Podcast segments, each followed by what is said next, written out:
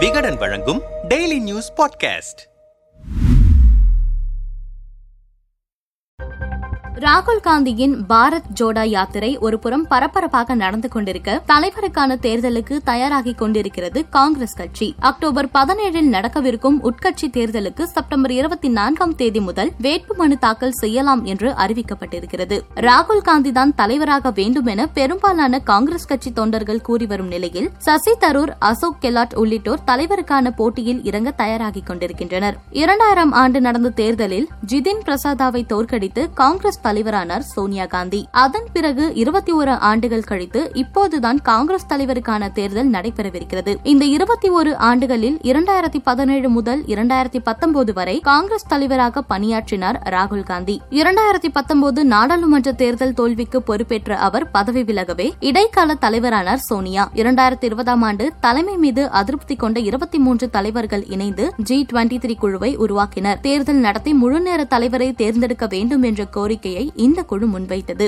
இதையடுத்து பல காரணங்களால் தள்ளிப்போன உட்கட்சி தேர்தல் அக்டோபர் பதினேழாம் தேதி நடைபெறவிருக்கிறது. தேர்தல் தேதி அறிவிக்கப்பட்ட போதே காங்கிரஸ் எம்பி சசி தரூர் தலைவர் பதவிக்கான தேர்தலில் போட்டியிடுவார் என பேச்சுக்கள் அடிபட்டன. இந்த நிலையில் செப்டம்பர் பத்தொன்பதாம் தேதி டெல்லிக்கு சென்று சோனியாவை சந்தித்தார் சசி தரூர். இந்த சந்திப்புக்கு பிறகு சோனியாவிடம் தேர்தலில் போட்டியிட சசி தரூர் கோரியதாகவும் அதற்கு சோனியா ஒப்புதல் அளித்ததாகவும் செய்திகள் வெளியாகின. மறுபுறம் இந்திரா ராஜீவ் காலத்திலிருந்து தற்போது வரை நேரு குடும்பத்திற்கு விசுவாசியாக இருக்கும் மூத்த காங்கிரஸ் தலைவரும் ராஜஸ்தான் முதல்வருமான அசோக் கெலாட்டின் பெயரும் தலைவர் ரேஸில் அடிபடுகிறது. ராகுல் தான் தலைவராக வேண்டும் என தொடர்ந்து பேசி வரும் கெலாட்டுக்கு இதில் விருப்பம் இருப்பதாக தெரியவில்லை. ராகுல் சோனியாவின் வற்புறுத்தலின் பெயரிலேயே தலைவர் தேர்தலில் அவர் போட்டியிட இருப்பதாகவும் சொல்லப்படுகிறது. தலைவர் தேர்தலில் கெலாட் வெற்றி பெற்றால் முதல்வர் பதவியை ராஜினாமா செய்துவிட்டு டெல்லிக்கு வர நேரிடும். ஏற்கனவே ராஜஸ்தான் மாநிலத்தின் முன்னாள் துணை முதல்வர் சச்சின் பைலட்டுக்கும் அசோக் கெல்லட்டுக்கும் இடையே பனிப்போர் நிலவி வருகிறது. இந்த சூழலில் முதல்வர் பதவியை ராஜினாமா செய்தால் அது சச்சின் பைலட்டுக்கு சாதகமாக முடியும். அதன் பிறகு ராஜஸ்தான் அரசியலில் தனக்கென எதிர்காலமே இல்லாமல் போய்விடும் என்பதை மனதில் வைத்துக் கொண்டுதான் தலைவர் பதவிக்கு போட்டியிட கெலாட் தயங்குவதாக தெரிகிறது என்கின்றனர். காங்கிரஸ் கட்சியின் நகர்வுகளை கூர்ந்து கவனிப்பவர்கள். மேலும் நேரு குடும்பத்தை பொறுத்தவரை தங்களது தீவிர விசுவாசியான அசோக் கெலாட் தலைவரானால் கட்சி தங்களது கட்டுப்பாட்டுக்குள் இருக்கும் என்பதால் அவரை முன்னிறுத்த நினைக்கலாம். அதோடு கெலாட் டெல்லிக்கு வந்துவிட்டால் ராஜஸ்தான் காங்கிரஸில் இருக்கும் உட்கட்சி பூசல்களும் முடிவுக்கு வரும் என்பதையும் காந்தி குடும்பத்தினர் யோசித்திருக்கலாம் என்று சொல்கின்றனர். ராகுல் காந்தி தலைவர் தேர்தலுக்கு போட்டியிடாத பட்சத்தில் வேறு சில மூத்த தலைவர்கள் போட்டியிடலாம் என சொல்லப்படுகிறது. Rajya Sabha MP K C Venugopal Chhattisgarh முதல்வர் பூபேஷ் பாகல் பட்டியலின தலைவர்களான முகுல் வாஸ்னிக்